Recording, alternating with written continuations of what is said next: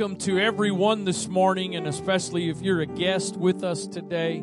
We are so happy to have you in service with us. We, it is our hope and prayer that the Spirit of the Lord touches your life today as only He can do. If you're watching us online, wherever you may be joining us from, we welcome you as a part of this service today as well. I'd like to read a couple verses as we begin this morning Isaiah chapter 66.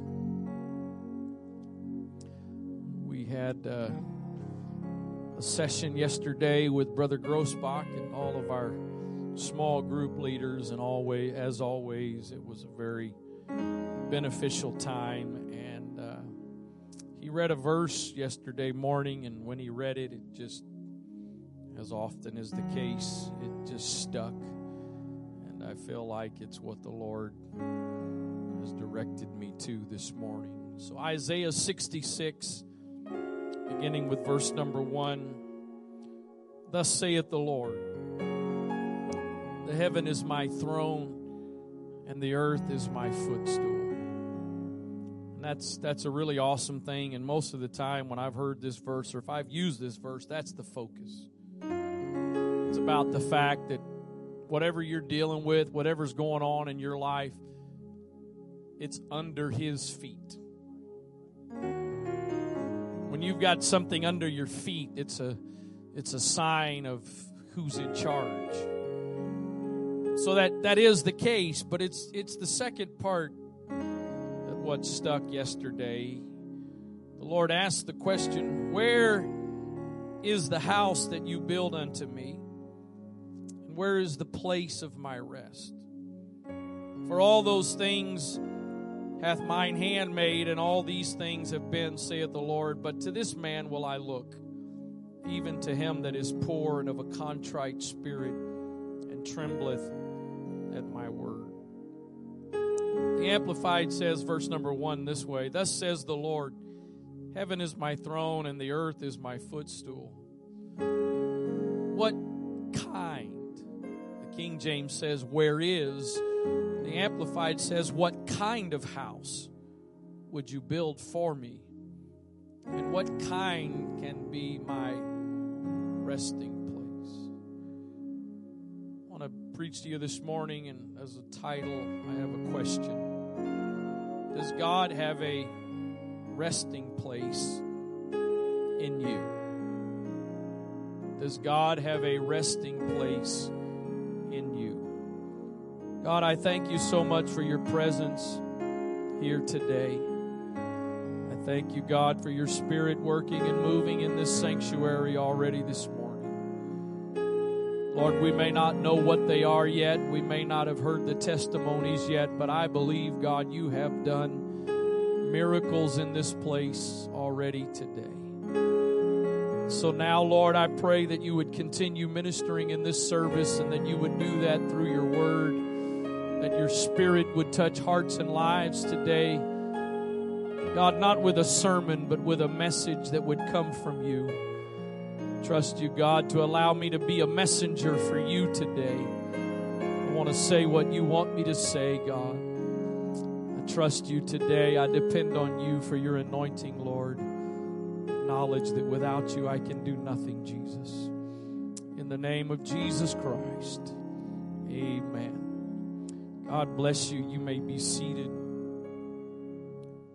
There is, and I know many of you know this and have heard this, but for some perhaps that haven't, let me just say that with every passage, with every verse, there is what is, to me, in essence, the primary message or context or application of that verse. But one of the amazing things about the Word of God to me is every verse has layers and layers of truth and understanding and application. I've been preaching for 30 plus years now, and one of the things that is really uh, one of the most enjoyable things to me is when when a verse that is a very commonly known verse, a very commonly used verse, that all of a sudden you see it from a whole different light. You see it at a whole different level. There's a there's an understanding of it that opens up that that after years and years of knowing it, you, you never saw that before. You never thought of it that way before. And I think it's very under, it's very important that we use scripture in its proper context. You can you can basically get the Bible to say anything you want it to say. You can. By taking a verse and using it out of context. One that pops to mind is the verse that says, If you ask anything in my name, I will do it. Wow, that's awesome, isn't it? I can ask anything in Jesus' name and he will do it. I got to tell you, I've tried that and it doesn't work. Some of you have tried that and it doesn't work. Anything down to as ridiculous as, Lord, please let me make this green light in Jesus' name. To some very important things. Because when you read the context, you find out that's not just a magical formula to get whatever you want. So I say all of that because it's important for me, for you to understand that really what I'm about to preach to you is not the primary context of this verse, but I think it is a principle and an application that we can draw from this verse because in essence what he's what he's talking about acts in the book of acts it references this passage in acts 7 and 48 it says howbeit the most high dwelleth not in temples made with hands as saith the prophets was referencing this passage that that God does not dwell. My, my, if you're a guest today, that was my wife leading worship this morning, and it, as she very accurately said, this, this is not the church. This building is not the church. But it is a place where the church gathers. I, I believe this is a church building because that's what we've set this aside for. The bottom line is wherever the church gathers can become a church building.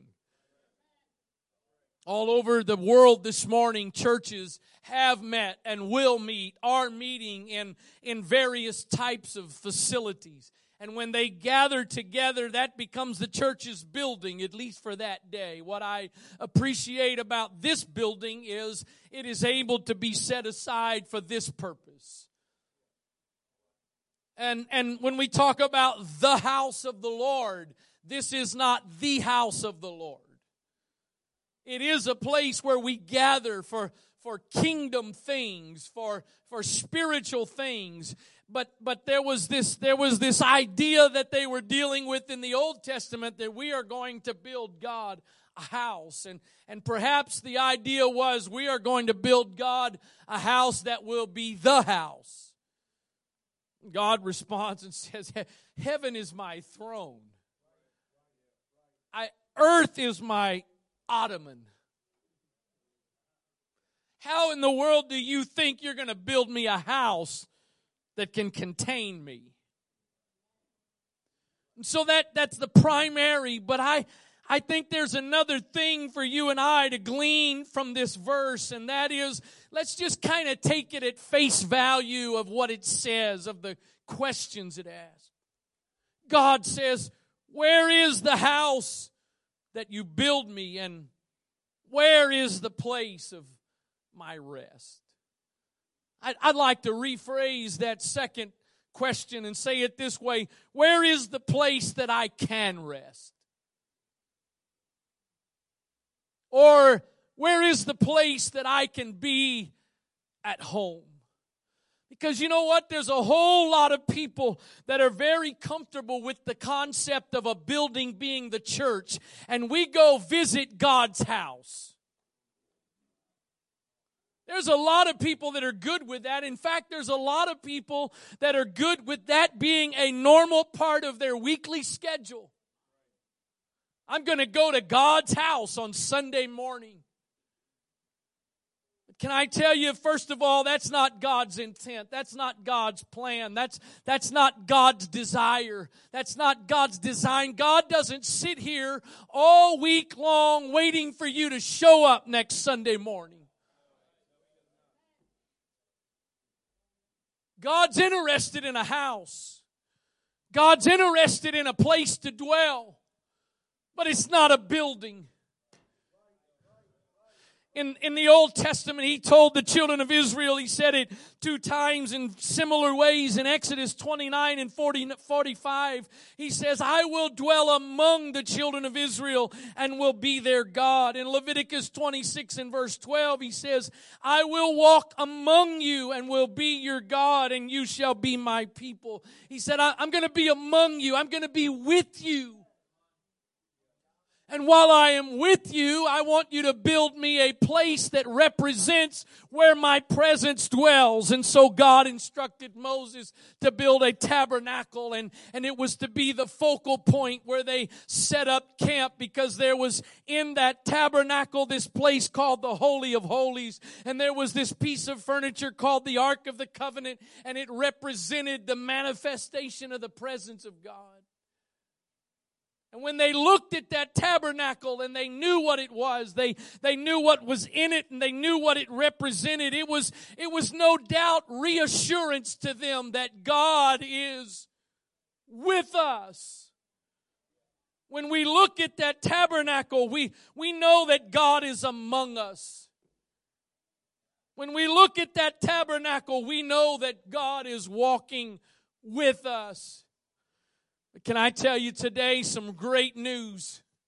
God's ultimate desire was not to just live among His people. God's ultimate desire was not to just have a tabernacle that he could be with his people. That was only the starting point. That, uh, that was only a part of the process. And that tabernacle that Moses built was not intended to be the final resting place of God. God was just saying, I want this to be a mental picture to you of what I am ultimately trying to get to because what I'm ultimately trying to get to is this. Paul says in 1 Corinthians 3:16, "Know ye not that you Know ye not that you are the temple of the, of God and that the Spirit of God dwelleth in you? It's not about God dwelling in this man-made tabernacle anymore. It's now about God dwelling in you. It's not about a tent being God's house. It's not about a temple that Solomon or someone else builds being God's house. God is looking for a house, but it is not a physical physical structure. God is looking for a place to rest, but it's not a man-made building.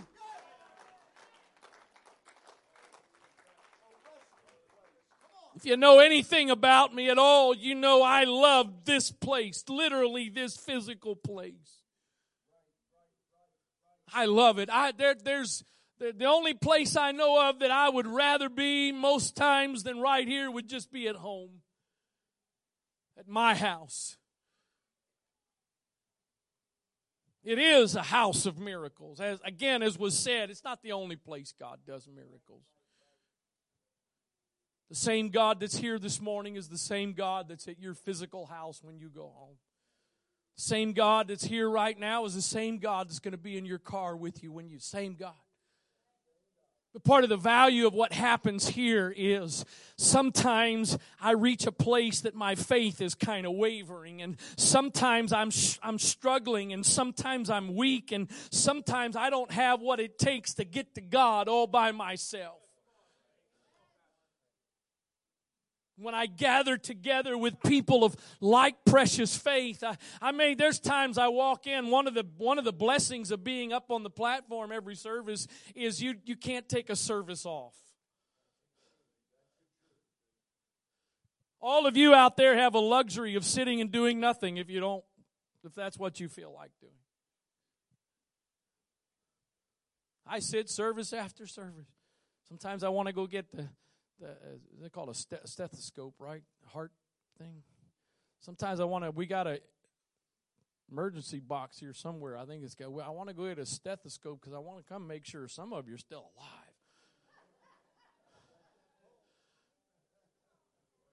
Somebody told you we were playing the game of statue this morning. I don't. I'm not talking about the guests. I expect the guests to sit and stare. In fact, I, I hope most of the time guests sit and are thinking, my God, never these people, I, that's great. And I hope they say, I'll never come back. Because most of you said that your first time, and here you are. But I, I eh, eh, it, seriously, think about it for a moment. If this worship team was up here this morning leading, and I was sitting here like this, what would you be doing? Whoa, what's wrong with Pastor this morning? He ain't worshiping. He's just sitting there.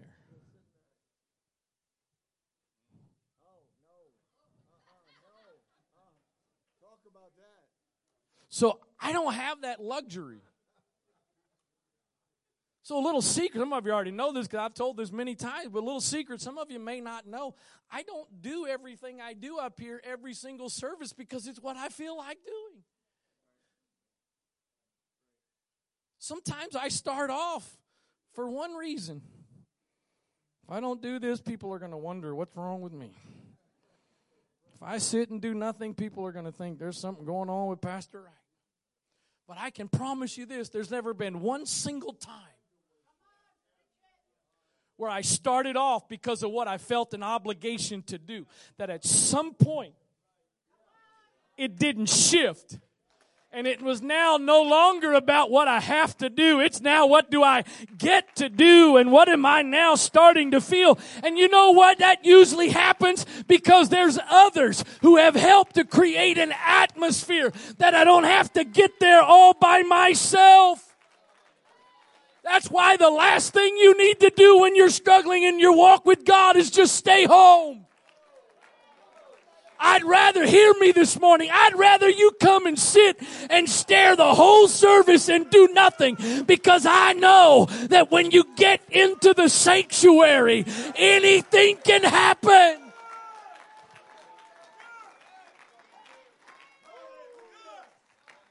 Anything can happen. So I want you to hear me. I'm not, I, I, I don't devalue. In fact, I value this place as much as, if not more than most. But there's something more than just what we do here. Because God's not interested in dwelling here. God's looking for a house. Second Corinthians 6 and verse 16 says this, What agreement hath the temple of God with idols? For you are the temple of the living God. As God hath said, I will dwell in them and walk in them, and I will be their God, and they shall be my people. That's what you and I have the opportunity to be.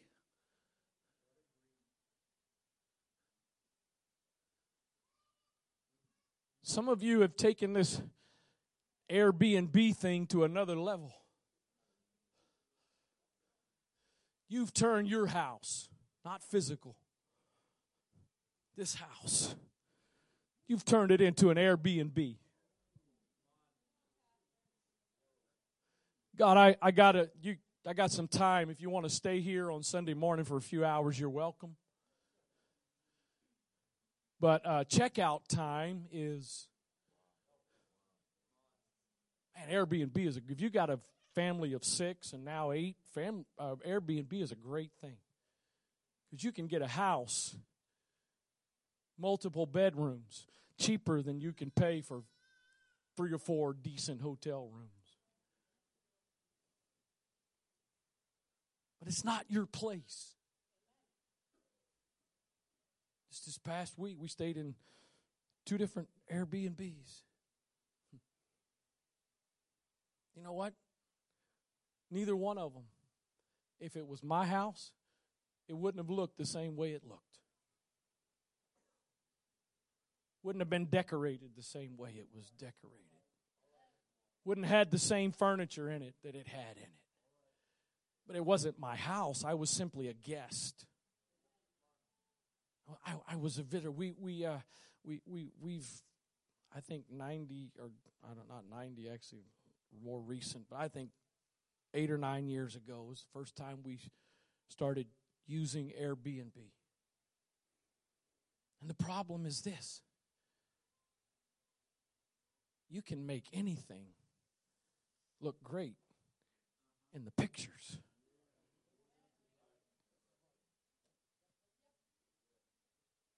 We stayed in one place. It wasn't Airbnb. It was Vrbo or HomeAway, one of those, a couple years ago. And I mean, the pictures were great. It was right on the water. Had this.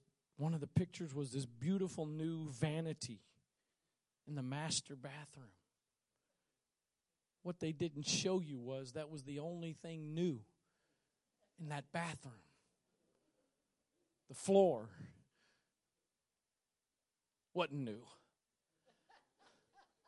And a lot of other things. We were heading to the second one we stayed in this past week on our trip, and we were right around the corner, getting ready to make a right on the road. It was going to be a couple of houses down, and I just kind of said to my wife, I don't know if Timothy was listening or not, but I just said, Well, here comes the moment of truth. It's really exciting if you stay in an Airbnb because there's that moment you find out. Are the pictures correct? Or did they just trick us?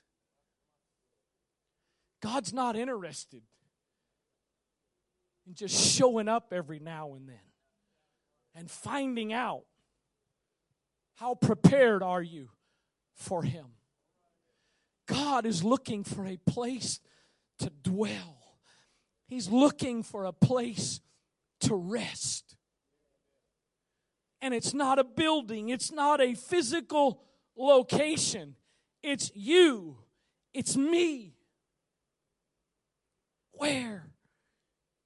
Where, where, where's the house? Where's the place to rest? We have so made Christianity about what God can do for us. And there are so many people that are willing to be Christians as long as God is doing for them what they want. But when they start to realize, you know what, God's not going to do everything for me that I want. Sometimes God's going to say no, and sometimes God's going to let things go different than I want, and sometimes God's going to let me have pain in my body, and sometimes God's going to let there be difficulties in my life. Then they, they decide, you know, I, that's not what I'm interested in. Can I tell you, this wasn't all done to be about you and me. This is about Him. This is not about so we can show up and, and God can serve us.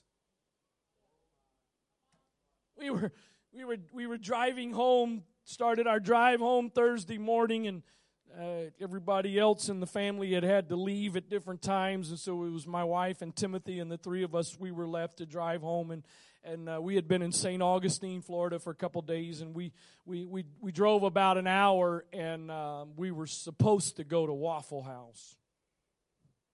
Let me tell you, if you've never gone to Waffle House, you don't know what you're missing. It's dirty. You sit there and watch them cook the food, and you're like, I don't think, I don't think Sister Lewis in the health department's been there anytime soon, recently. But I'm going to tell you, there's no such thing as a road trip unless you've gone to Waffle House. Now you got to drive a couple hours because I don't know of any around here. You can't, you don't have to, I promise, you don't have to worry. You're going to get the same thing at every Waffle House. But you're also going to get a pretty good waffle. So we were supposed to go And somebody else said they wanted blueberry pancakes from Cracker Barrel.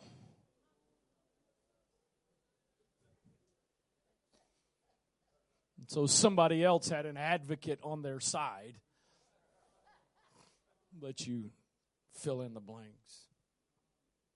So we walk into our, and and to this Cracker Barrel and and uh, it it was they had I've never seen this in all the years of eating at a Cracker Barrel. They had tables set up outside. Usually it's all the rocking chairs and the checkerboards.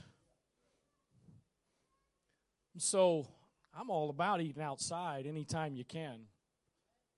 So we went inside and told them we want to sit outside. Okay, well, took us out there, sat us down.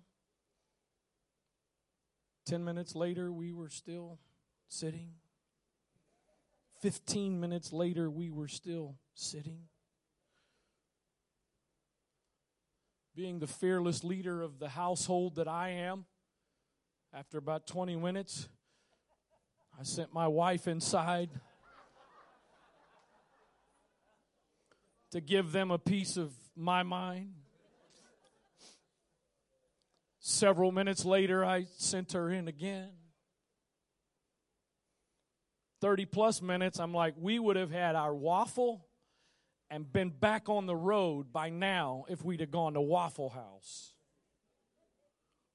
About 40 minutes later, we grabbed our menus, went inside, went up back up to the hostess stand, and said, Please seat us inside. Only to sit down, and people that had checked in behind us sitting there still hadn't had their food on the inside. I will never, they, they said, We're having a crazy day. I don't care. I ain't coming back to this cracker barrel. I don't care if it's a one time in your history day. I won't be back because you didn't serve me quick enough.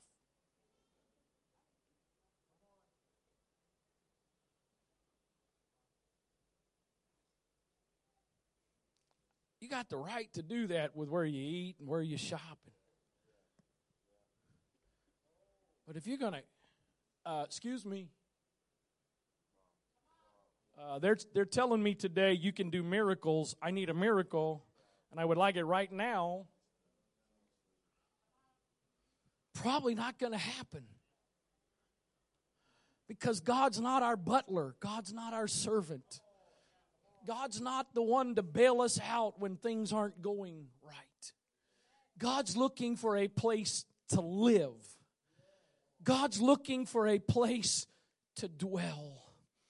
Psalm 22 and verse 3 says, But thou art holy, O thou that inhabitest the praises of Israel. We've kind of created a phrase off of that verse, and we usually say it this way God inhabits the praises of his people. Do you know why we start every single service usually the way we do? Do you know why we start every single service usually with worship and singing? It's not because that's the religious tradition that we are bound by. It's because the scripture tells us to enter into his gates with thanksgiving and enter into his courts with praise. And that if we will build God a habitation of praise, that God will inhabit the praises of his people. That word inhabit means this. It means to dwell, to remain, to sit, to abide, to sit down, to be set, to stay, to have one's abode. I don't know about you today, but I don't want God to just be a visitor that stops by my dwelling place every now and then. I want God to sit down. I want God to rest. I want God to abide. I want God to be at home home. God, if you're asking for a place where you can rest, I want it to be right here. Here's part of the struggle that we deal with. Again, the Old Testament is just full of, of object lessons for us in our spiritual walk with God. When the Lord told Moses, I want you to build me a tabernacle. I want you to build me a place to dwell. He didn't stop there.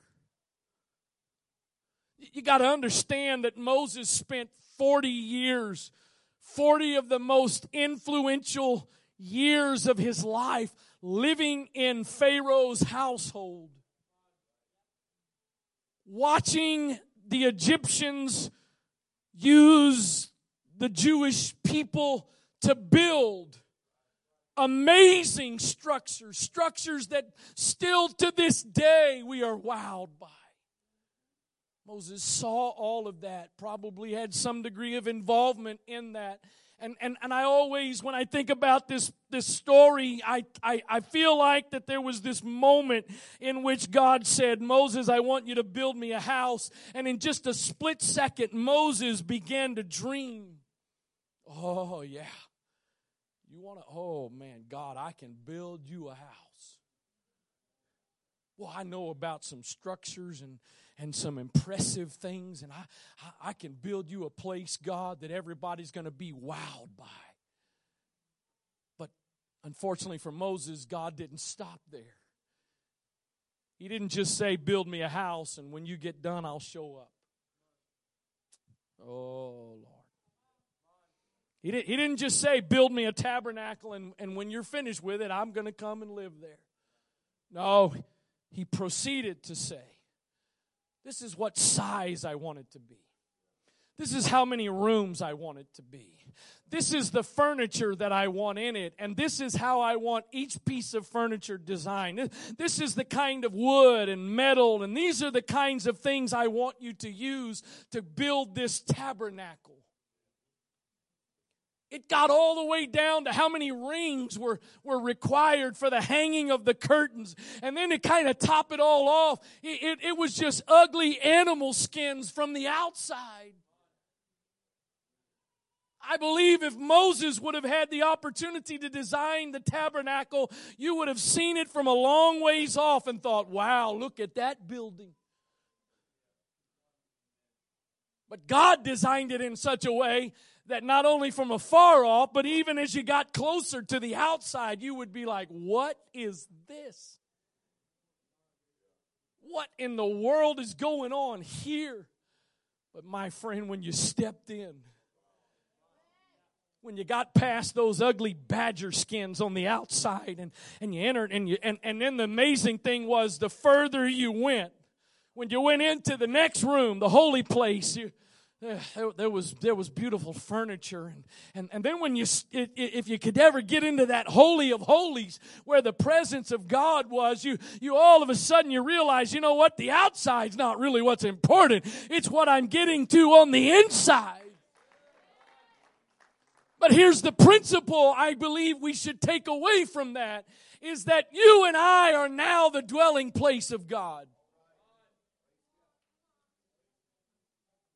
And if God was that specific about that tabernacle, is he any less specific about this tabernacle? Many would tell you he doesn't care. In fact, if I could be so bold as just to tell you, there's churches you can go to where the pastor's going to tell you he doesn't care. But the only way I can accept that is I have to believe at some point God changed. Because if God doesn't care about this tabernacle that He lives in now, at some point He changed. The problem is this the Bible is full of examples and statements that declare that He doesn't change.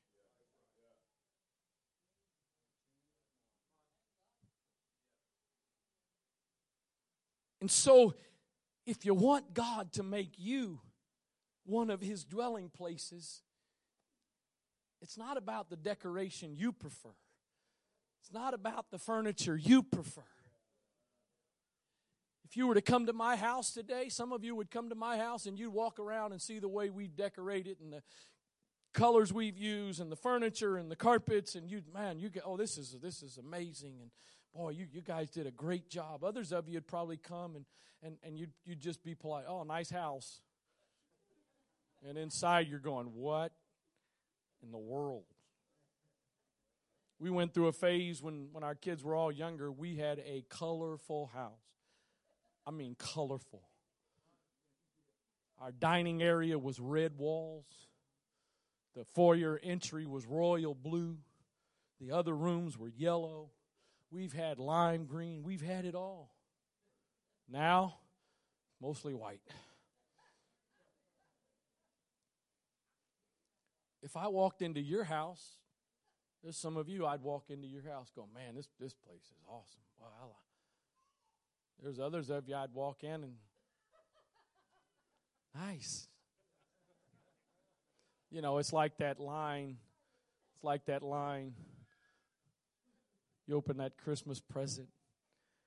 Oh, you didn't have to. Which is followed by the thought, and I wish you didn't. You know, you know that when you're getting ready to open a gift and the person tells you, now listen, if you don't like it, I'll take it back. No hard feelings. Oh boy. Number one, oh boy, what's going to be in here? Number two, they have just told me I better like it. Because the moment you tell the person that told you that I don't like it, they get offended. But you just told me. You just told me if you don't like it, you'll take it back.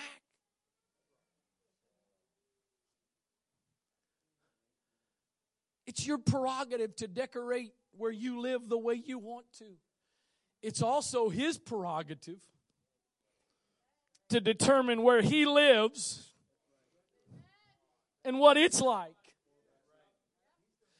And for those of you that are just locked in thinking all I'm talking about is the outside, you're missing the point. Does the outside matter? Yeah. But you can do it all right on the outside, be the most miserable human being anybody's ever been around. You got to get it all the way He wants it, and He's looking for a place to dwell, and He wants you to be one of those places that he inhabits. Why? What's the big deal? What's the big deal? What's the difference between me showing up and visiting God versus God residing where I am? Let, let me give you just a couple of examples. Second Samuel chapter 6 and verse number 10. The Bible, this, this ark that I mentioned a few moments ago, this ark of the covenant that was in the tabernacle had gotten taken from the children of Israel. And so David is in the process of going and bringing it back home. And in that process, he decided to bring it home in a different way than it was supposed to be done done and a man lost his life in the middle of all of that. And so because of that, verse, verse 10, David would not remove the ark of the Lord unto him into the city of David, but David carried it inside carried it aside into the house of Obed Edom the Gittite. And the ark of the Lord continued in the house of Obed Edom the Gittite three months. Look at this next statement. This is what happens when you are a dwelling place for the presence of God. And the Lord blessed Obed Edom and all his household.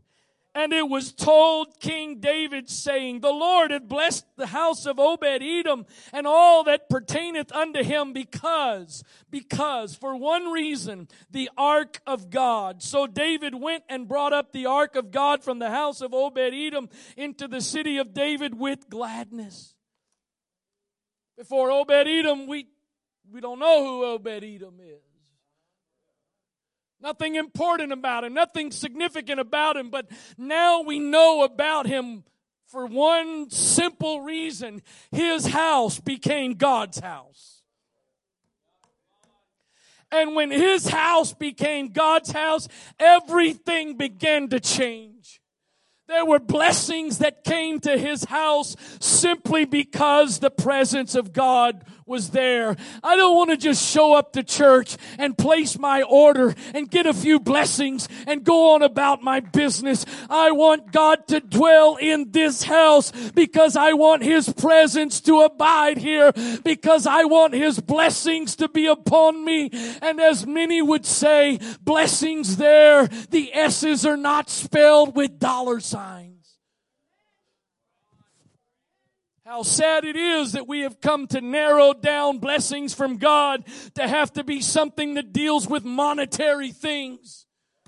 I believe it was the wise man Solomon that said, better is a handful. Better is just a little bit with quietness, with, with peace, than to have all kinds of stuff. But have depression, have anxiety, have, have homes that are in turmoil. Blessings of God. I, I, I dare you to try it. I dare you to give God a chance, not, not just for a day or two. I, I dare you to, to, to try out and see what happens when you start focusing on God. If you're looking for a house, here's one. If you're looking for a place to rest, here is a place right here, God, for you to rest. I, I got a question. What would you think if I said, you know, if you told me, well, I'm really tired? Okay, well, it, it sounds like you need to rest. So I tell you what, we're, we're, we're going to go walk out 100 yards or so from here and, and we're gonna we're gonna get you a lawn chair and we're gonna put it right in the middle of Ritchie Highway.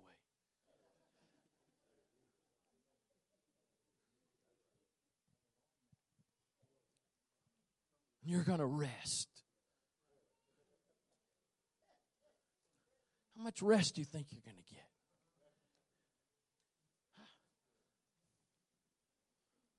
When you are resting, it's usually because you got the right atmosphere it, it's the, the surroundings are they're they're they're good surroundings.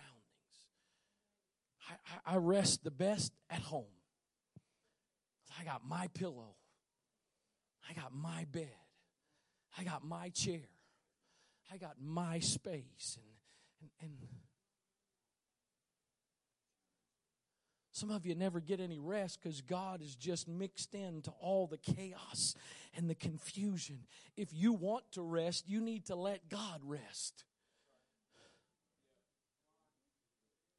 You ever had people over? Don't, don't, don't settle the responses. You ever had people over and you're, and you know, maybe for dinner and you've you you know you and your family you're hosting and you've spent hours working preparing meal and cleaning the house. And and they come and they sit and eat and they as the old saying goes they never lift a finger.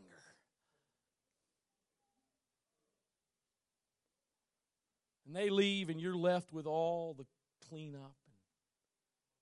But then you ever had some of those people sometimes it's seems to me more commonly to be family members that know you the best. But you ever had those people that, that they come over and it's not because they're being judgmental, it's not because they're self righteous, but it's like they just they see things that need to be done and they just they just do it they they they, they we had years ago it was, the first time when i was youth pastor it was the first time we i had ever invited somebody for a youth revival and and and uh, and, and and the couple they, they came and, and we would a lot of days we would eat together my wife and them and my parents and and and and uh, sister brother and sister scoggins. Anybody remember the scoggins? It was in the old sanctuary or gymnasium a long time ago. And and uh, she was she was uh,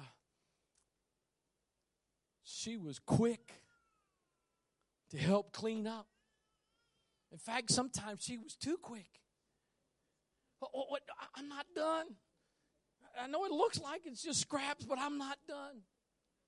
But again, it, it wasn't it wasn't this attitude with which it was this desire.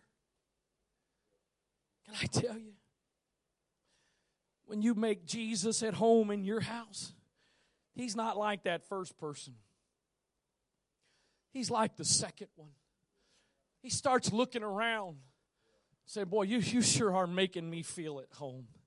You, you sure are making me feel welcome. You, you sure are making me feel wanted here. So, so what is it that I can, what can I do for you? Oh, Obed Edom, you've given me a place for my, my presence to dwell. You've, you've opened up your home. So, so let me see what it is I can start to do for you. One other story and found in 2 Kings chapter 4 verse number 8 the Bible says it fell on a day that Elisha passed to Shunem. Elisha was a prophet. Elisha passed to Shunem where was a great woman and she constrained him to eat bread. And so it was that as oft as he passed by he turned in thither to eat bread. Apparently this happened a good number of times.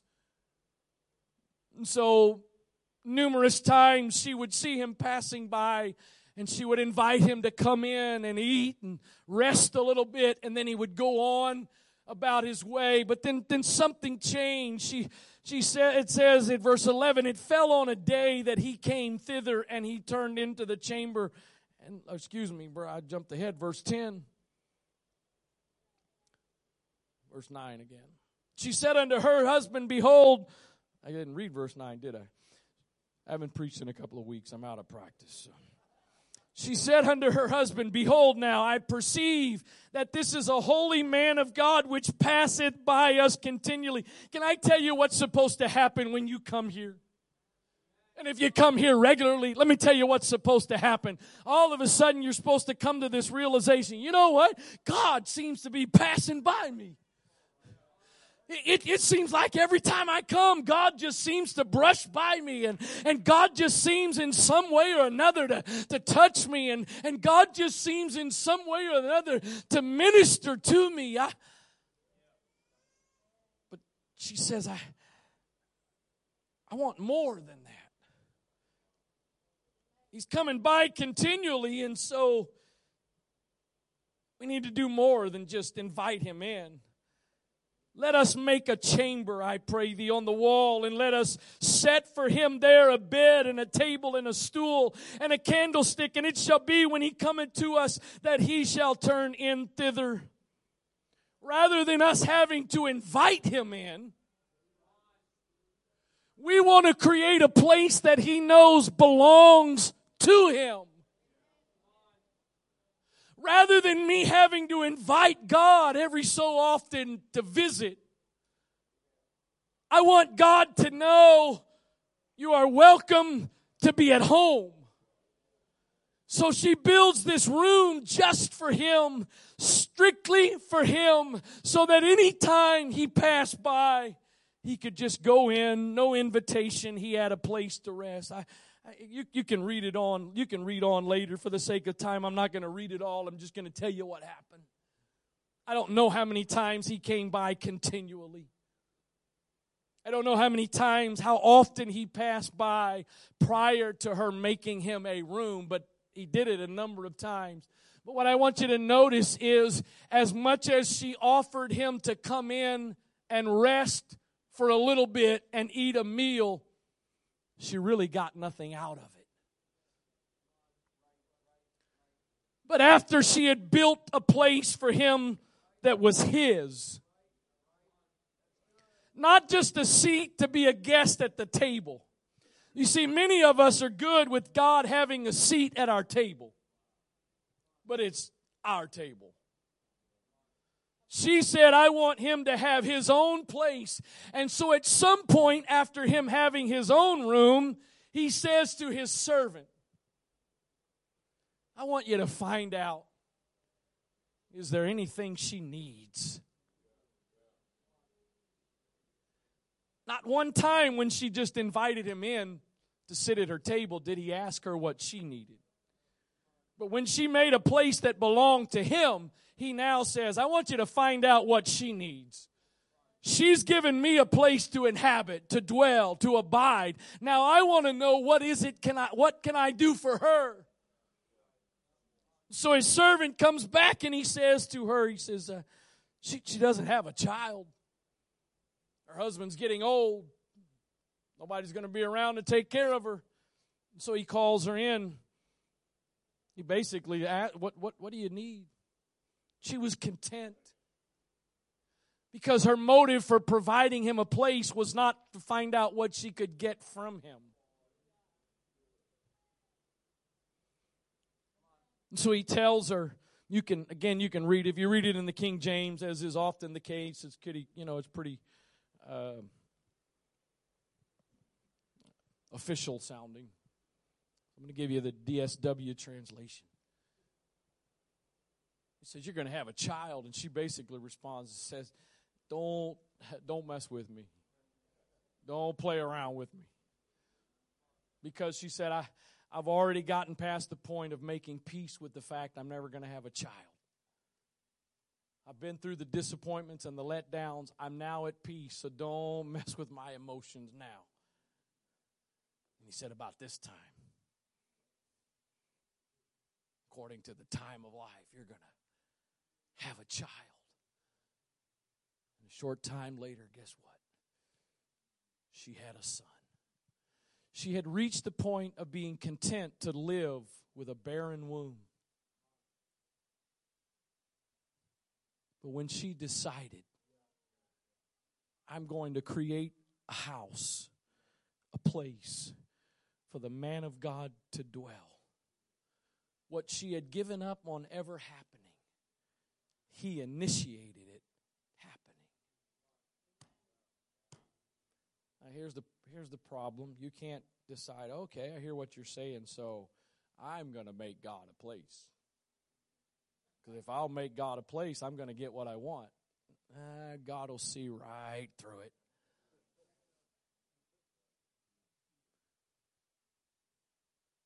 But God is looking for a house. And, and here's what's so wonderful. There are people in this room right now that I believe with all of my heart you you are living to the best of your ability by the help of the Lord for your life to be a place where God dwells, a place where God rests. But you know what? God doesn't look around at this room right now and say, "Well, let me see. Uh, there's about there's about 60% that are a dwelling place that I can live in. There's about 60% that it's a place where I can rest. That's, that's enough. God is interested in dwelling in every house. And I mean that in the context of us as the house of the Lord. In every house.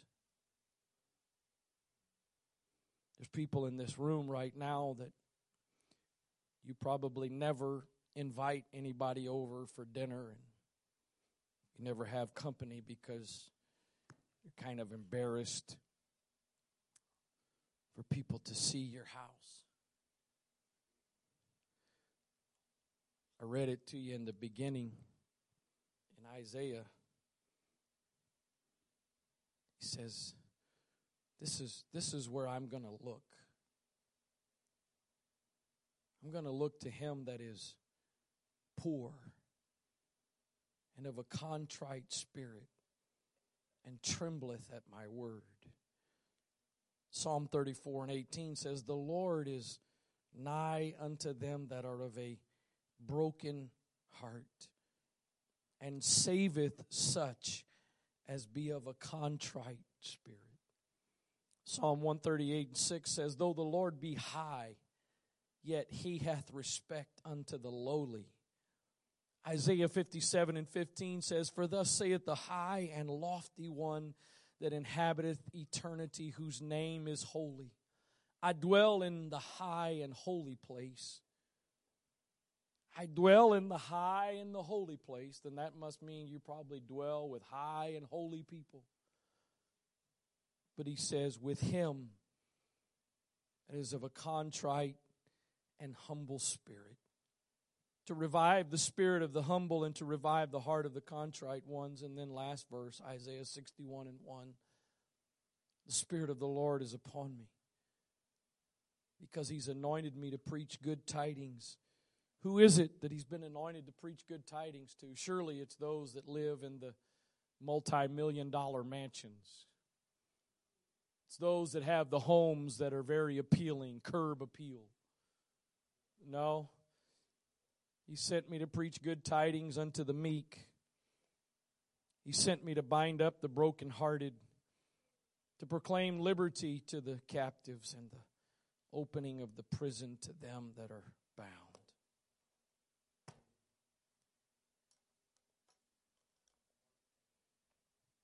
Flipping houses didn't start with HGTV. Flipping houses didn't start several years ago in the real estate market. God is the original flipper of houses. Because he walks by houses that look like they are good to simply be torn down.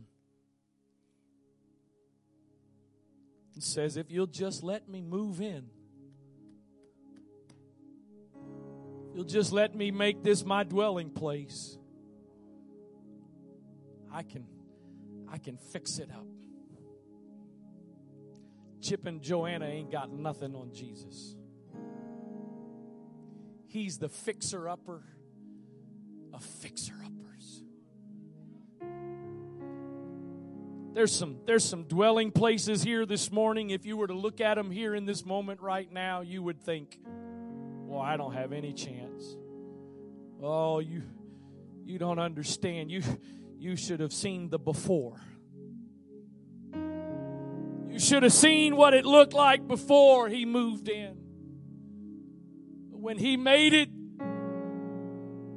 or when it became a resting place, when it became a place he could dwell and be at home, he started blessing it. He started changing it. He started doing things for it. You know, there's so many things in, in this world that are such great biblical principles, examples, object lessons, and, and, and, and we lived it. Most of you know we renovated our kitchen this, this year. Started in August. It's pretty much done. But we knew the house was born, well, born, yeah, it was born. The house was built in 1952, and, and we knew there, there's going to be some things we find that are problems that we got to fix. There's going to be some electrical issues that have got to be dealt with. There's going to be some plumbing issues that have got to be. How many how many naive people in this country have decided to renovate a kitchen because in 30 minutes on a show they renovated a kitchen? with one guy doing all the work. I, have learned, Brother Evans, I've learned through the years now um, when it comes to people that work in the construction field, there, there's usually people that you either hate painting or you're okay with painting. Most guys don't do everything unless they just absolutely have to. You watch on those shows, and the same guy, he's the guy that does all the demolition, he's the guy that does all the that is so fake. Reality TV, that's got to be one of the biggest oxymorons. Is that? Have ever just pause for a moment when that guy's out there in the wilderness surviving all by himself? Just to think for one second who's holding the camera?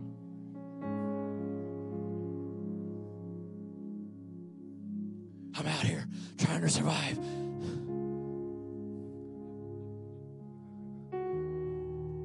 Sorry, I digress. Hear me, please. I, I, I, all that rambling to say this. Not preaching to you this morning that when God become, when you become God's dwelling place, that He just waves His magic wand and suddenly fixes it all.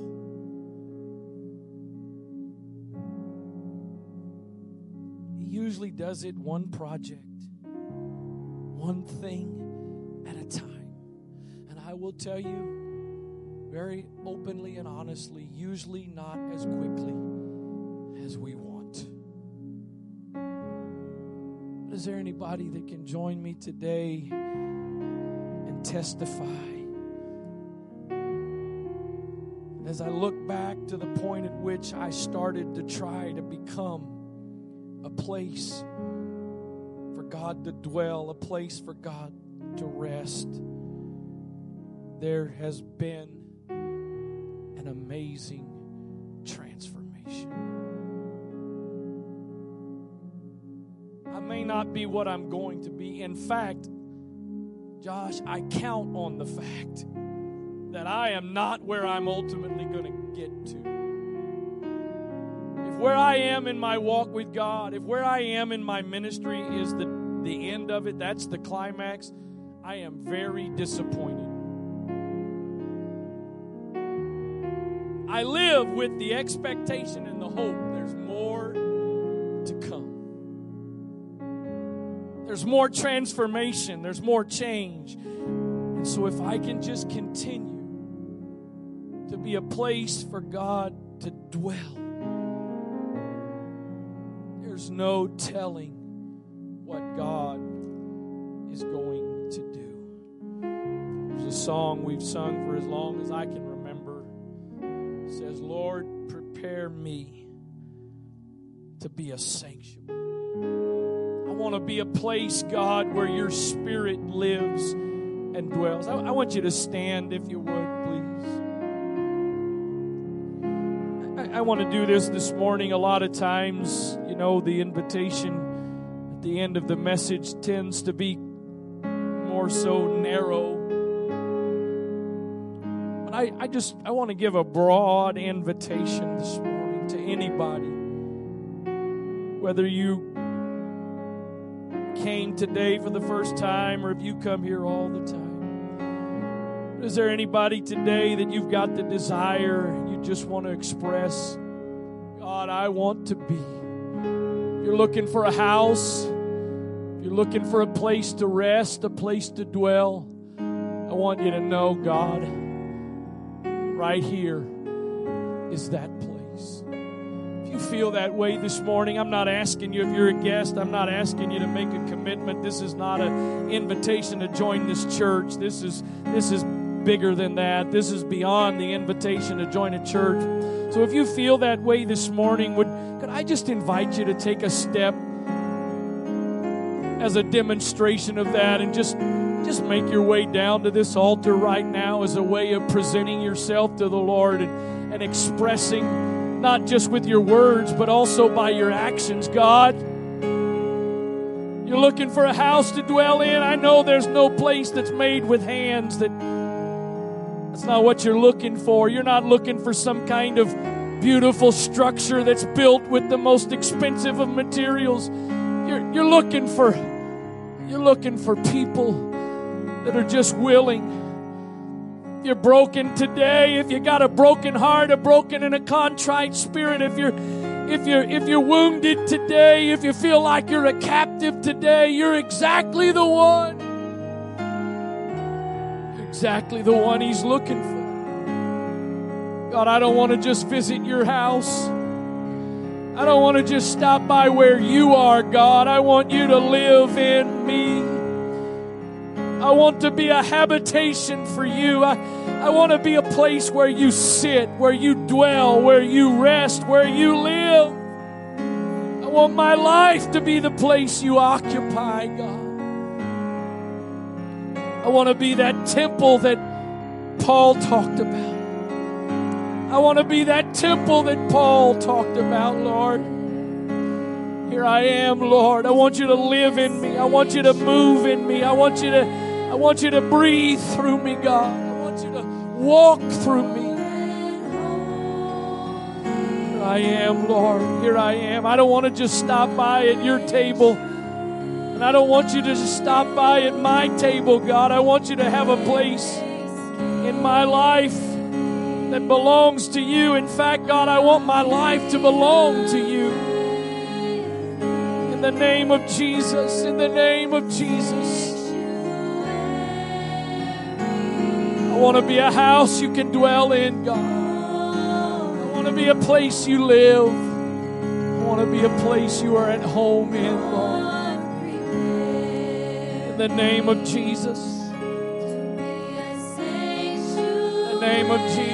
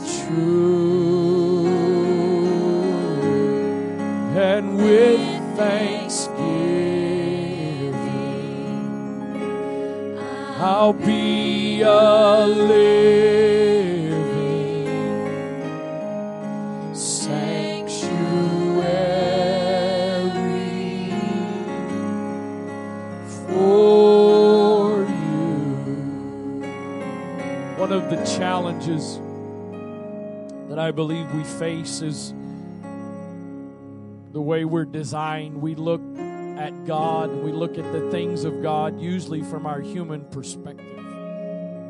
And that's there's nothing wrong with that. Again, I that's the way he made us. The problem is all of us have experiences that are not the greatest of experiences and so there's certain ways in which if we look at God from our human perspective it actually is not an encouraging thing. One one simple example of that is the fact that throughout scripture God is God is identified as our heavenly Father. For me, that's a wonderful thing because I've had a great father and so I imagine God as my heavenly Father. That's awesome. There's many of you in this room today that wasn't your experience and so when you look at God and well he's my father then it's kind of easy for you to say no thanks. So we have to struggle sometimes to put aside our natural experiences and realize that the example that I'm using that he's not a father like any other if you've had a bad one. And even if you've had a good one, a good father can't compare to the heavenly father. And I think another I think in the context of this message today, another way in which many of us can struggle with this message is most of you in this room have some kind of an experience, whether it's a project around the house or something else you were doing or trying, that, that for some reason you could not finish it. You, you ran out of funds, you ran out of resources, or you found a bigger problem than you knew going into it. You, you started the renovation and found out there's some things that just can't be fixed. I think there's some people here this morning that you've got this fear that God is going to run out of the resources to finish what He started in me. Or God's going to uncover some kind of issue in this house that can't be changed. Can I tell you today, before he ever started the renovation in your house, he knew everything there was. There's nothing that has, will, or will catch him by surprise. He's got all the resources necessary to finish what he started. Paul said it this way He which hath begun a good work. I believe the way it says it in the scripture is he's able. But I'm going to say it this way He will. He's not just able to finish it. If you let him, he will finish it. Just close your eyes and if any of that applies to you, I want you to lift your hands because I want it may be one person, but Father, right now, Lord, I pray for whoever may be struggling with fear and doubt. Lord, those the enemy may be trying to convince them that, that their house is no longer fit for you or, or there's going to be things that you find in their house, God, the, their, their life as a dwelling place that are that you can't repair, that you, you don't have an answer for. So, God, I pray right now that that lie of the enemy would be silenced. Lord, there's nothing in our lives that is unknown to you. There, there's no hidden issues to you, God. You know all of it. You've got the answer for all of it. You've got the resources. You, you've got the ability, God, to fix it all. In the name of Jesus. God, I pray your peace and your confidence. I pray assurance right now upon every individual that may be battling with fear and worry, anxiety, God, over the over whether or not they can be, can continue to be that house that you rest in. You're able, God. You are the author and you are the finisher of our faith. You're the one that started it, and you're the one that's willing and able to complete it. The name of the Lord Jesus Christ. In Jesus' name. In Jesus' name. I, am going to say this, and I think I'm going to be done. I think I will dismiss. And hear me, please, whether you're a guest or you come here all the time. This, this, is, this is one of those kinds of messages that what you're doing here right now it's important but in a lot of ways it's nowhere near the most important. Because the true application of this message is not what you do here right now. The true application of this message is what do you do this afternoon what do you do tonight? What do you do tomorrow morning when you wake up? What do you do when you go to work? What do you do when you go on vacation? What do you do when you're just going that that's when it that's that's when it really is applied. And, and, I know some of you here, you know exactly what to do and how to do it. And those of you that you're saying, you know what, pastor, preacher, I, I don't, how, how do I do that?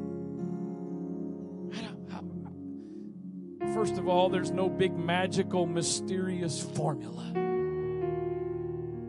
It's really just simple. It's as simple as when you get up tomorrow, God, I just want you to know that today, I want my life to be a place you're at home in. God, when I go to work today, I just I want you to know that I want this to be a place where you can dwell. I, I, I want this to be a house that you are resting in. It's just by communicating. And yeah, you, you, you ought to spend some time every day in focused, disciplined prayer, but, but communication with God is not limited to a couple of minutes a day. Riding down the road in your car, you can have conversation with Him. Laying down in your bed at night, whether you're in a room by yourself or you're laying in the bed with a spouse, you can you can, under your breath, that they don't even know what's going on, you can have communication with Him. Yesterday, I, I told you I thought that was the last thing I would say. Yesterday in the session with Brother Grossbach, he made so many great points, but one of the points, one of the things that I appreciate and love so much about God is this there's always more. There's always more. There's so many things in life where you can you can exhaust them. You can come to the end of them. But with God, no matter how deep you go in your relationship with Him, no matter how much your knowledge and understanding of Him grows, there's always more.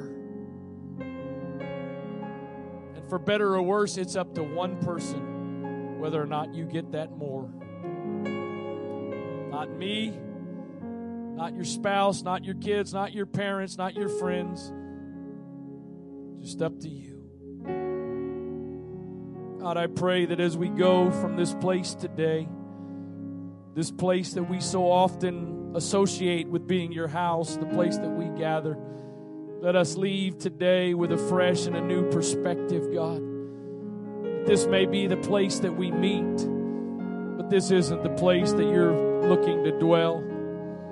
This may be the place we've set aside to come together to worship and teach and preach and minister and pray and do all these things, but this this isn't the house you're looking to dwell in. You're looking to dwell in us as your house. In the name of Jesus Christ. In Jesus' name. Amen. God bless you. Thank you again for being here today, and especially if you're a, a guest today, we're so glad to have you. Hopefully, we will see you again this evening. In Jesus' name.